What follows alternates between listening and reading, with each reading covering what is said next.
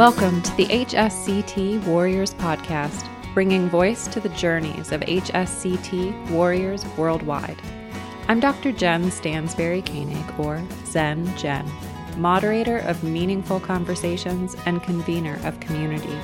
Whether you are or know someone who is battling multiple sclerosis, rheumatoid arthritis, type 2 diabetes, scleroderma, lupus, or any of the 24 autoimmune diseases that HSCT can halt, or are simply inspired by transformational journeys, you are in the right place. We all take the chance with HSCT because we believe it is our only hope for a life free from progressive disease. This podcast is dedicated to the warriors whose journey with HSCT ended too soon. We honor their advocacy, their legacies, and their spirits. As we continue to grow the HSCT warrior community, illuminate the invisibilities of autoimmune disease, recognize the possibilities of a future free from disease progression, connect through our shared experiences, and advocate for an inclusive society. We are glad you've joined us. Welcome to episode four. Joining us today is Dave from Pennsylvania, who received HSCT on September 11th of 2017 from Dr. Richard Burt at Northwestern Memorial University. So, thanks so much, Dave, for being a part of this podcast. Oh, happy happy to do it. Part of this interview, part of this um, movement, right, to get the word out. And we were just talking a little bit before I pressed record that more people need to hear about this and that you heard about it from your neurologist. Is that right? Yeah, you know, uh, years of, of struggling. I was I was diagnosed um, in 2007 and um, went through a couple different neurologists. Went through a bunch of different kinds of treatments from from Rebif and and you know in the end Aubagio was the last thing I had tried. Um, but my neurologist was the one that brought it up to me and said that I needed to uh, to see Dr. Burt because none of the treatments they were prescribing for me were were doing anything, and I was just progressively getting worse. That's fascinating that your doctors even knew about it. Um, and yeah, they, we, we, I mean, we tried to go the drug route, you know, and it didn't do any good, and and I didn't know anything about it and and uh, about what Dr. Burt was doing, and I probably never would have known, you know, had they uh, had they not told me. I just would have kept going from drug to drug to drug and and not getting any better, or not halting progression, right? And I think the drugs try to slow that progression. At right. least, I mean, we're talking about MS for any listeners um, out there that I didn't make that more clear, but um, yeah. So the drugs are, to me, it's almost like a band aid, and eventually that band aid wears off, and what's mm-hmm. underneath either can fester or heal. And oftentimes the disease is aggressive and continues to fester without, um, without. Well, and, and and up to earlier this year, I was living in Florida. I was living in Central Florida, and the disease was so aggravated by the heat, and mm. you you, you can't avoid the heat um, forever in Florida. It's going to catch up to you. And I tell you, it affected my fatigue level uh, so greatly that I I had to do something. And it just wasn't doing. I have, you know, I have two kids. I, I have a, you know, a two-year-old daughter, and I was either working or sleeping uh, mm. uh, toward the end there, and um, I wasn't seeing her grow up. It was, it was awful, and you know, just feeling bad and then feeling guilty and feeling depressed about it just exacerbated the whole thing and, and just compounded the problem, made it so much worse. So much worse. And so mm-hmm. you have you had issues with fatigue. Can you name other symptoms that you had? Yeah, I, I mean, I, I, had fallen so many times mm. um, that I got good at it. Yeah. You know, th- they could fall almost gracefully and not injure myself. Way to go. You know, yeah. and, you know, it had gotten, my vision would be bad. Um, and memory, you know, was, was really bad. I was, you know, having a hard time. I was struggling at work. I was having a hard time remembering things that needed to be done at home, and uh, it was complicating things. But it was really the fatigue because once I started getting tired, and the foot, one my my feet started dragging, and then I was tripping and I was falling, and um, you know, just becoming frustrated and depressed, and it was just this vicious cycle of things going on, and all kind of started with the heat um, stress at work, you know, was making things impossible. You know, and then I would just every few months I would have, you know, a major relapse, and I would have to, you know, do a steroid treatment and take time off to recover, and just nothing would help but that steroid and you know a couple weeks of rest really rest is so key so that's a lot to have carried around with you for so many years mm-hmm. Mm-hmm. warrior. Yeah, especially when you're, especially when you feel like your feet weigh hundred pounds each. I remember that feeling well, and I too was falling often, especially there right before transplant, just almost every day, multiple times a day. Uh, I cannot mm-hmm. even tell you how many times. I did you become good at it too? I no, really, I didn't. I did not. Well, I became apathetic almost, and I, have learned that yeah. my uh, tone, my tonal patterns, my extensor, whatever they call it. My physical therapist tries to teach me, and I try to remember, but um, right. whatever my tonal patterns are, as soon as my body starts to fall, it's like I get stiff as a board and straighten out like, and I fall like a pancake. There's no bending my knee. There's no trying to catch myself. That it's just mm-hmm. embrace the fall. Right. You're right. going down. but anyway, this is not about me. This is about you. So, and I felt that that was it. So I kept waiting for the other shoe to drop all the time, waiting to start feeling bad, and it never happened.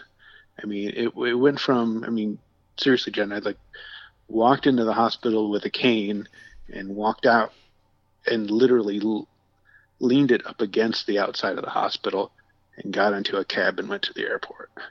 Wow. I mean, it's just like it was amazing. It wow. was absolutely amazing. And um, I, you know, I I got back home.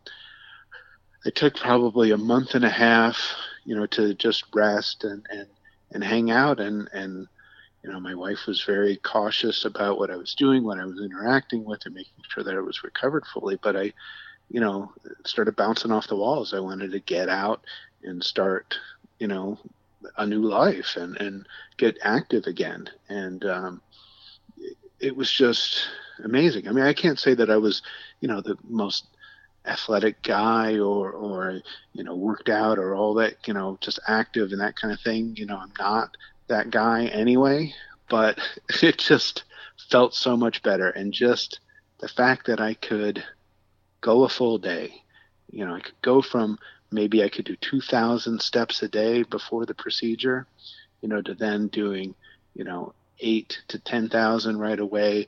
And then now doing almost 20,000 on busy days, um, like where we're traveling or something like that, and not having to sleep for three days afterwards. it's amazing. You know, I feel like I'm, it's a completely new life for me. I mean, it's not to say that I don't have symptoms from time to time, um, I'll get the f- occasional foot drag, you know, but it's like I'm just bebopping around the place, and I like stop and think about it for a second and go, you know, a year ago you couldn't walk like this.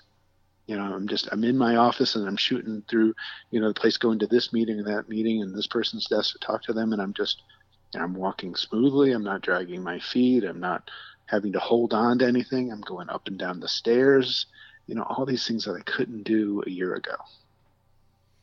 Amazing. How do you feel about it? Pardon? How do you feel like in a one word, how do you feel about it? I say amazing or wonderful. Yeah, I mean, it's, it is wonderful. It's, you know, and, and we use the word amazing too much, but that's, it's really not, uh, it's completely accurate in this case. So, why was it important for you to participate in this podcast? I think because I, the one thing I, I, would tell people who, who are going to do this or going in to do it is that it's more than just having you know people will tell you you have to have a positive attitude about things and, that is definitely part of it. But i i think what i did jen was to just give myself over to those folks at the hospital and to dr burt and just say okay this is what i'm here to do and i'm not going to fight anything. I'm not going to be negative. I'm not going to whine about it. You know i'm just going to let you do what you need to do, and I'm going to take it all in stride. And just by not reacting negatively toward these kinds of things, you know, um, it helped so much. Just just letting it happen, not fighting it at all. You know, oh, you got to put a catheter in. Well, that's going to suck, but okay. You know, oh, you're gonna, you know, pump me full of chemicals today yeah, I think it's probably going to suck, but this is part of the process. Right. This is what I need to do if I want to reach my goals at the end, and just just not fight it and just let it go. And Acceptance. that's what I would tell people is just to uh, just to lay back and and and know that you're going to get through it, and at the other end things are going to be better. And it's you know it's going to suck for a little bit, but it, it's really going to pay off. It's good advice uh, acceptance is key, I think, in a lot of this. So many people can resist even different aspects. Like you mentioned, the catheter, it's uncomfortable, uh, but mm-hmm. pain is temporary. And I kept telling myself that uh, anytime yeah. I felt pain in the hospital, it, this is temporary, this too shall pass. And it's, just you know save a bunch of a bunch of TV shows right. and, and binge you know for you know a matter of three or four weeks and uh, keep yourself you know, distracted. That's exactly it. You know, I, I was fortunate enough to have you know my wife with me for part of it, my sister with me for part of it. Um, you know, relatives stopped in and visited and that sort of thing too. Um, you know, it, it, honestly, it's it's um, it's funny because at the same time I started the treatment, there was a Hurricane Irma was going through Central Florida. Mm. So my wife had to leave and go back to Florida, uh, get our daughter and her parents and evacuate. So I honestly was having more stress about that sure. than the, the procedure I was going Goodness. through. So it, in a way, that probably helped too you know, just to uh, have my mind on something else, even though I was worried for them. Um, and there wasn't anything I could do from a hospital bed, but um, it kept me, it kept me distracted too. Fascinating. Just the yeah, what our brains have to process in order to mm-hmm. make it through this whole situation, um, mm-hmm. and how it can frame even a stressful moment like that as a a healthy distraction. Right. Right. Grounded in love, of course. Um, so, are there any tough decisions that you face right now? That I face now? Sure. Or mm-hmm. or even before transplant. Like, did you have any? Um...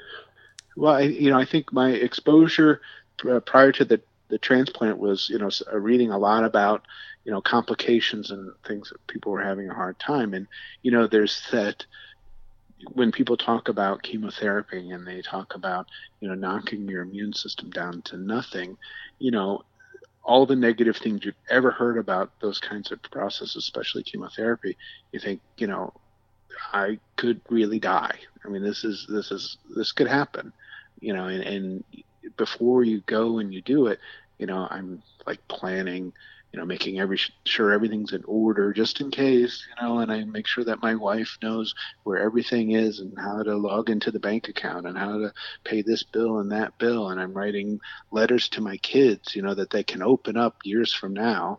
And, you know, all those kinds of things preparing to potentially die.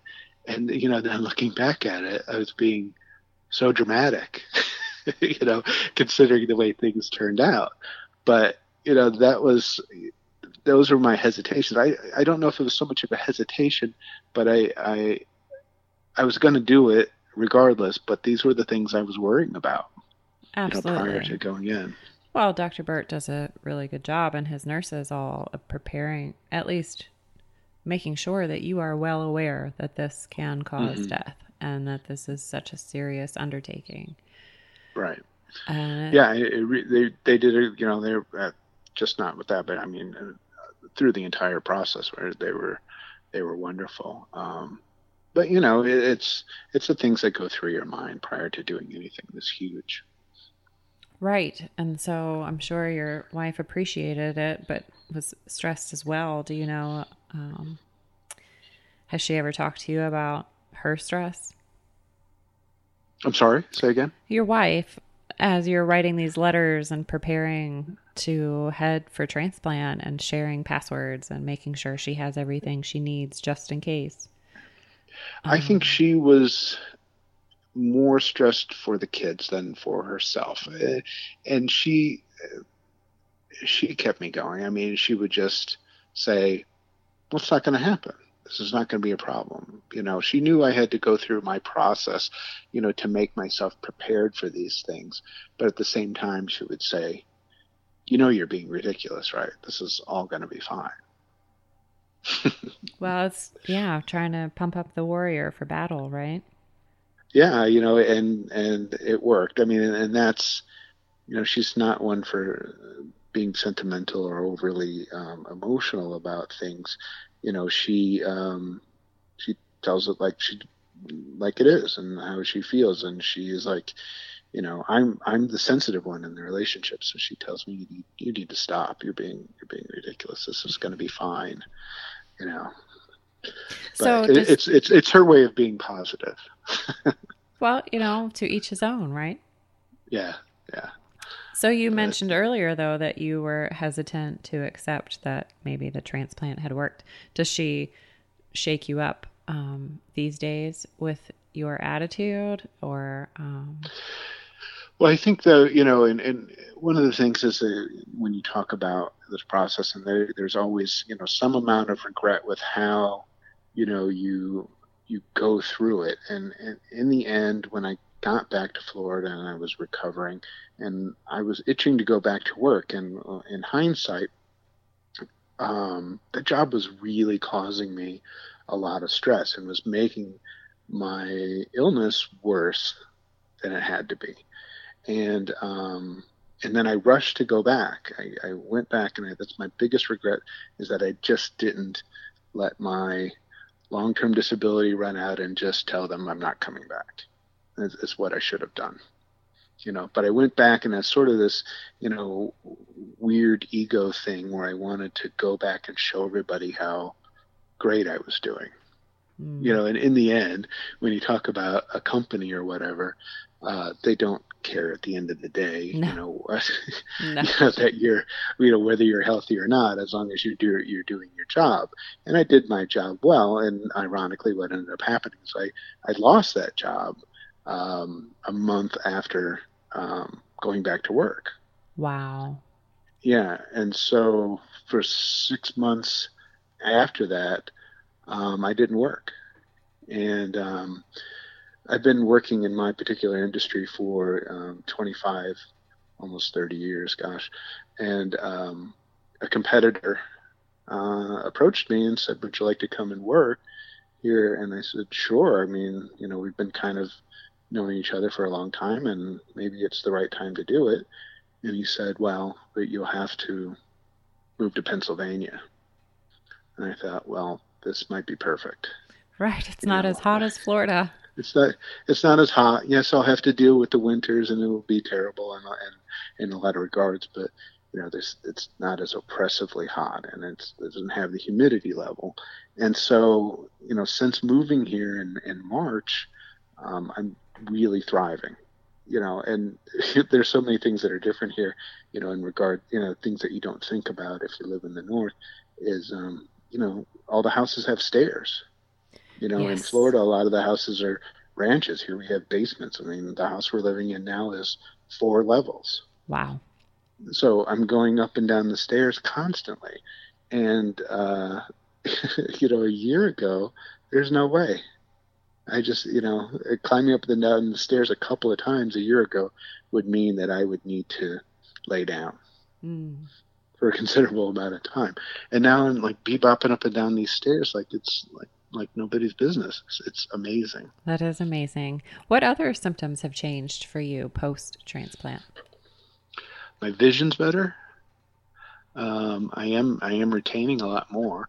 Um, you know, memory wise, Um, you know, my my son and I just did um, a day in New York a couple weeks ago. We just went and did all the touristy things in New York, and uh, then last Friday we did a day in Philadelphia where we did all the historical things and the tours and the museums and all that kind of stuff. And um, my wife gave me the warning, you know, before each one of the trips and said, "Look, don't overdo it. Hmm. I can't lose you for the entire weekend because hmm. you know how this used to happen."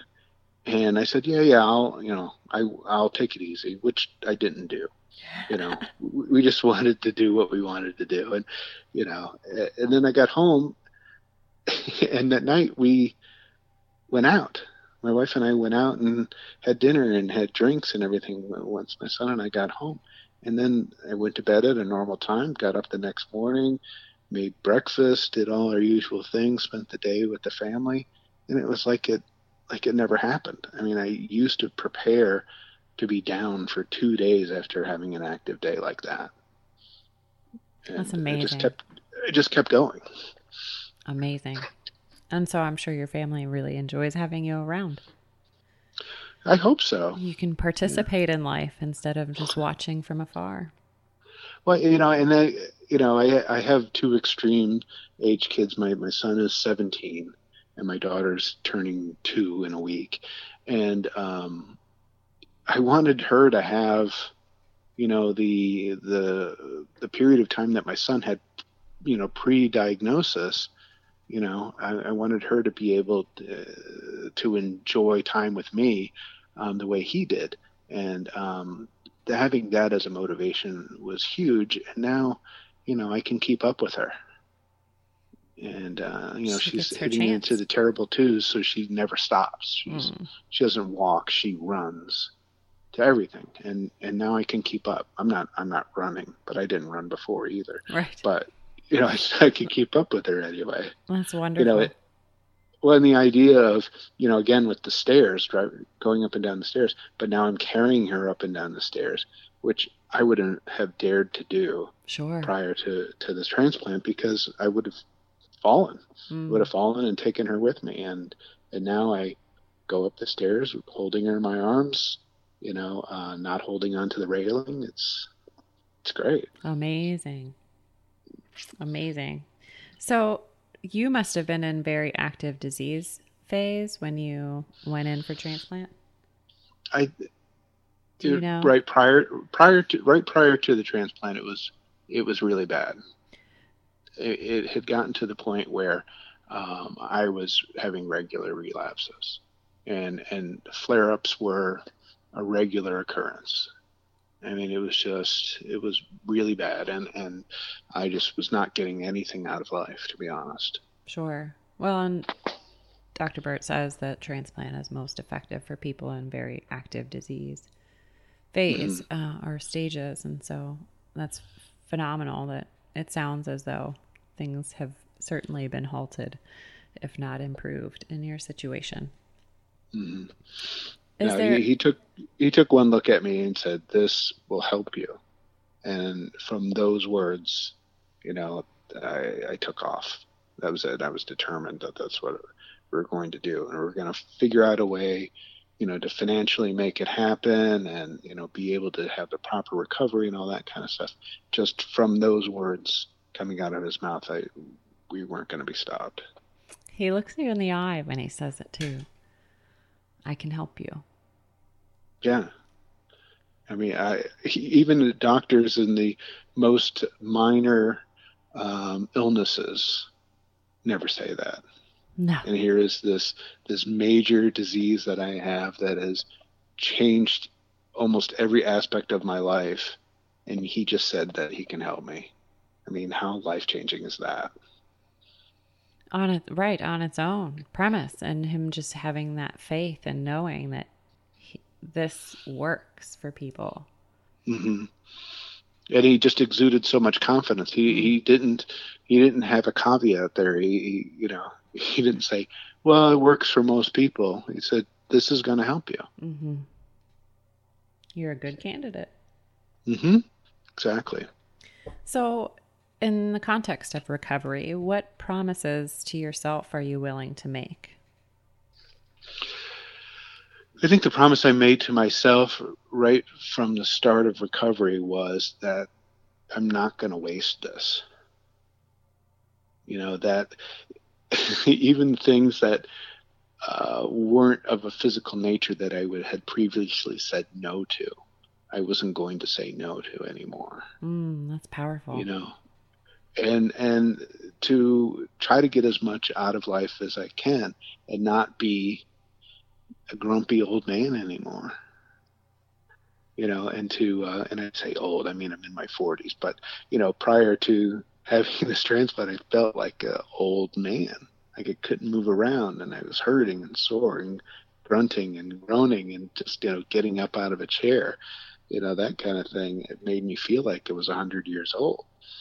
Um, so now just trying to experience these kinds of things. I mean, you know, here in Pennsylvania, we're kind of in a rural area and there's farms and there's, you know, lots of outdoor activities and things. And we'll go, you know, to these, um, these farms where, you know, they're producing whatever is in season at that time. And, you know, I'm out there with my wife at these farmers markets and doing all these things and stuff that I wouldn't do uh, before, not only because physically I wasn't able to, but also because I didn't want to do it. Mm-hmm. yeah, now I'm op- opening myself up to doing these kinds of things and just saying yes. That's powerful. Very powerful. So, what could you offer as advice based on your own experience to help others um, with MS, either in preparing for or recovery from HSCT? Well, I, I think the the preparing is, is is is what I said before. Just trust the process. Mm. Just just let it let it happen, and and know that all this uncomfortableness that you're feeling or the fear that you have is going to be for something very positive. Don't wrap yourself up in in all that negativity and and basically convince yourself that you need to be having a hard time. Does that make sense? It does make sense. You know, and and I felt that, you know, I just was trying to have fun in the hospital. If you can. Well, I think the nurses even commented to me a couple times that um, people worry so much, and it ends up creating complications that are not necessary, or um, yeah, they if they could just give up the worry, they could do mm-hmm. so much better for themselves. And uh, one of the nurses mentioned that it's really a time to find yourself, you know, and explore this new opportunity with life and not hold on to the past. And so mm-hmm. many people do hold on to expectations or false ideas or false hopes. And I too was just fully present in the moment and gave up any expectation other than mm. what was presently happening. And that, well, about every two to three hours, somebody would come into my room to check on me or do a different antibiotic or give me a test or weigh me or blood pressure, what have you. Like, there, there gets mm. to be a routine, so you can expect those little things. But other than that, I, yeah, I released all anticipation of any anything other than what was happening in the present moment. Mm-hmm. Mm-hmm. No, and and honestly, when I when I got home, um, I felt like having come through that experience, I was just energetic and positive and a nicer person mm. than I had been before. And and my wife almost didn't know how to take it you know, that I was being nice all the time. I wasn't grumpy. I wasn't in pain and I wasn't complaining. You know, um, I was a nice guy. And I thought, I haven't been this nice guy in a long time. Wow. You know, I even started liking myself more than I did before. I was, there you know, you I was miserable and, and, and hated, you know, what I was doing to the people around me and, you know, not performing well. Uh, enough, you know, at, at, work and you know that sort of thing. I just um, That's you know, started to embrace. Well, and I started, you know, afterwards I started to embrace the family more, the extended family more, my friends, making an effort to really let my friends know how I felt about them and, you know, expressing those things and just being a better person. I mean, that's really at the end of the day um, the thing I, I, I, feel best about uh, the whole process. Transformational. Mm-hmm, absolutely. I mean, I, am not a uh, a religious person, and people throw around thoughts and prayers and miracles and things like that, like you know they don't mean anything. but you know, it is transformational, and um, I, I just put my faith in in science and uh, I thought, well, this is great. And it's easy to say, oh, it's a miracle, but this is the real deal. This is, you know, years and years of, of research and study and, and, you know, experiments. And it all culminates in something that actually works.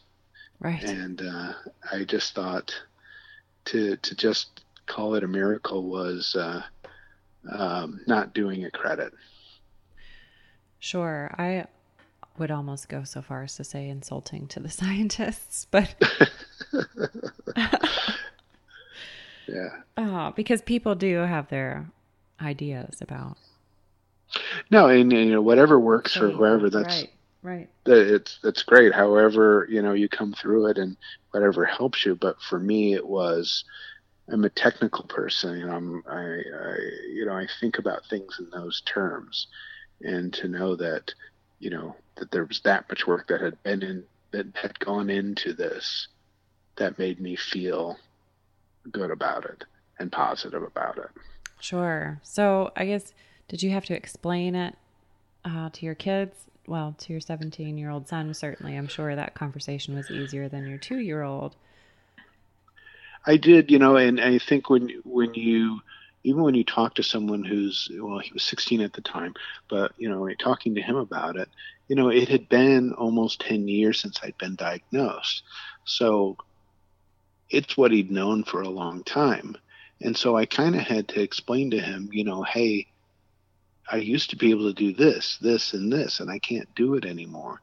And I said, you know, I want to, you know, you get really sentimental and weepy when you say things like, I want to be at your college graduation. Mm. I want to be there when you get married. I want to be able to to walk your sister down the aisle and not be on a cane or in a wheelchair, you know, by the time all that rolls around, you know, and to try to give him perspective on it. But he, um, he was very worried about it, and and I felt bad when I got home because he was just so relieved and he had been so stressed about it, and it really affected him, you know, in in a heavy way, just worrying about me. Sure. And uh, no no amount of talking to him while it was going on and telling him that I'm doing great or anything did anything until he saw it for himself. And could give you, you a big hug, I'm sure. Oh, oh gosh, he hasn't stopped hugging me. That's wonderful. Yeah. Well, so and so it's that... it's funny to have some uh, another man the same height as you, basically, you know, constantly hugging at you everywhere you go. well, it's that second chance, right? Um, he's not going to yeah. waste it either. No, and it, it gave him a lot of perspective, I think.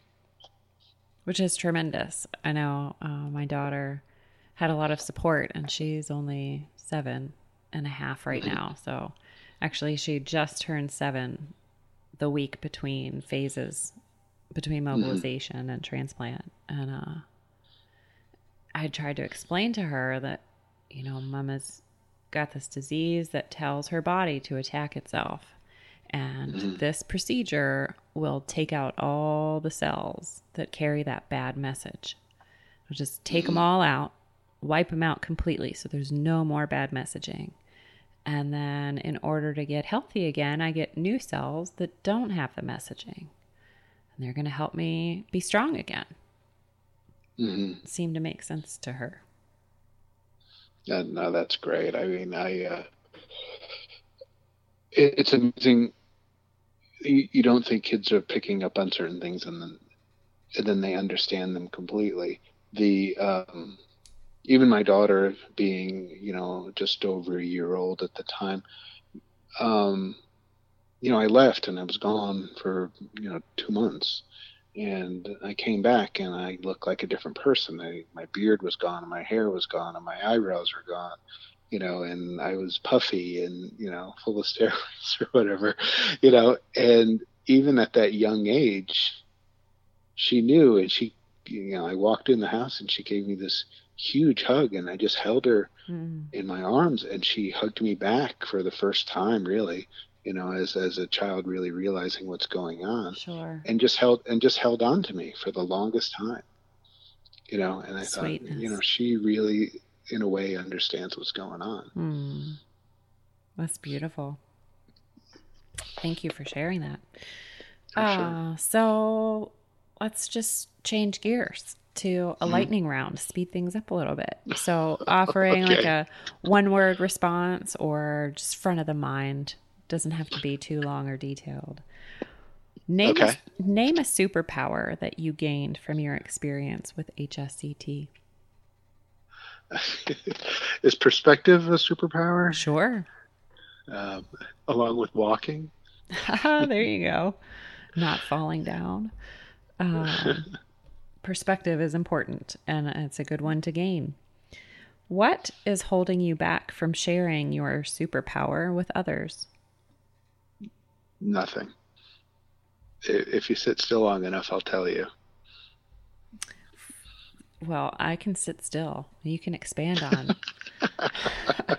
well, no, I would, you know, I tell you about, you know, the perspective that I gained. Sure. You know, and, and, everything we've been talking about, uh, uh you know, on this on the podcast is, you know, um, what I would tell anyone who wants to know you know, and in fact, I I had this. I, I know I'm slowing down the lightning round here, but no, you know, please.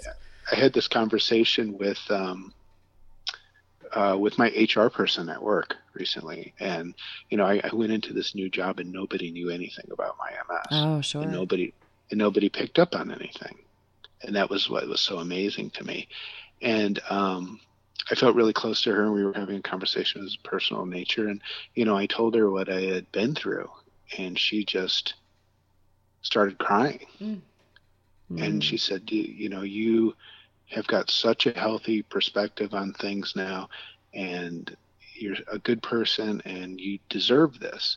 And, you know, I thought, you know, after what we all go through in, in our community, you know, we all deserve that, and we all deserve to be able to gain that much perspective. And, and, um, you know have a new way of, of approaching things afterwards it's you know it's our second chance indeed that's beautiful thank you for expanding the lightning round.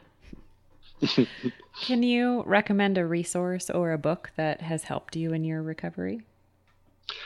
I, I actually had this book that was that everybody at my old company had gotten. And um, it actually was supposed to be about business, but it, I applied it to what I was going through, and it's called emotional intelligence. And having um, emotional intelligence means to, to realize that in any situation, anything that happens to you, you're going to immediately have a, an emotional response to it.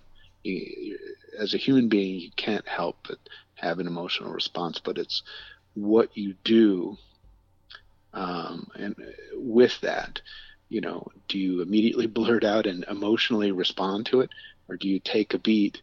Do you think through things and you know and and come through you know that emotional response with something logical in the end? And you know, having that being armed with that really helped me, you know, through the process, through the recovery, and um, just knowing that it's okay to be emotional. But you can turn that into something that um, that can be very positive. It doesn't have to be a negative response to things. Don't immediately lash out about things. And I don't do that anymore. So that I think it leads into the next question is like what's a strategy that promotes your success and recovery from HSCT? So shifting your framework sounds like and taking a pause to reflect on the emotion that's occurring. Well, and and you know that goes into kind of what we said before about positivity and trusting the process. And honestly, I like to kind of show off my my newfound uh, abilities. You know uh, the things that you, you took for granted before you got sick you know the things that you used to do without even thinking about it. You know now i can do some of those things again and i'm happy to do them and then tell people you know i didn't used to be able to do this right. In case you didn't realize bra- in a braggadocious kind of way. Sure. Well hey you know you you got through it and you got through it well and so it's it's your right to brag when you're having a great day especially. Yeah definitely. So what are you grateful for about your experience that has gone unspoken I, you know, it goes without saying that you know the the, the staff at the hospital um, was absolutely wonderful, mm. and and through them and and and having been there you know for a couple of trips for an extended period of time i felt this real kinship with the city. I felt like i was part of the city. It was almost like i'm in a new place and i'm gaining new perspective and you know i'm getting a new life and i felt this weird sort of brotherhood with the city mm. and uh, and i now i have this great affection for the city itself. I mean, it's like something that um, I will always carry with me, and um, can't really explain it. it. it. just was a feeling that I got from being there, and and um, you know, just living life. Uh, you know, prior to the hospitalization portion, when I was, you know, doing all the uh, ramp up to it, I was staying, you know, in Airbnb, you know, north of, of the city, and then taking the the uh, L into you know the city and, and and going to the hospital every other day or whatever it was and and um, you know just feeling a part of that and, and getting to know people and observing people in the city and everybody is wonderful it's like a really nice version of new york up there and uh, I, you know, I think that's something I'll always carry with me. You know, the relationships that I built with the doctors and with the staff, but with the city too, for some reason. That's tremendous. It's a different perspective for sure because I stayed right across the street, and although we have family and can visit whenever we want, I, uh, I could see having an outsider perspective on a daily commute from the suburbs would certainly help you develop, like you said, a kinship Oh, that's beautiful. Well, and, and, and my sister was staying with me at the time, and uh, we were doing all this together, and we did some touristy things too, which was fun until Allison at Dr. Burt's office told me to stop. you should really she, be wearing a mask. Right. Uh, she she called me one day to check on me, and I was on the L on my way back to the house we were staying in, and um, I was trying to be very cagey about it. I didn't want her to know where I was, and uh, that just then the uh, the um, announcement came over the loudspeaker in the car, and she said, "Are you on the train?" Busted. Yeah, I'm like, yeah, but I'm almost home. I, you know, and I'm going straight home. That's it. I, I promise. so that must have been uh, during mobilization. You were doing Neupogen shots. Yes. Yeah. Yes, it was. And uh, you know, I I've never been one to be afraid of things. I took all the necessary precautions and that kind of thing, and I felt like, you know, I was being very careful. But at the same time, you know, I just wanted to go down, get my blood work, and then hop back on the train and go back home. She just caught me at a bad time. sure.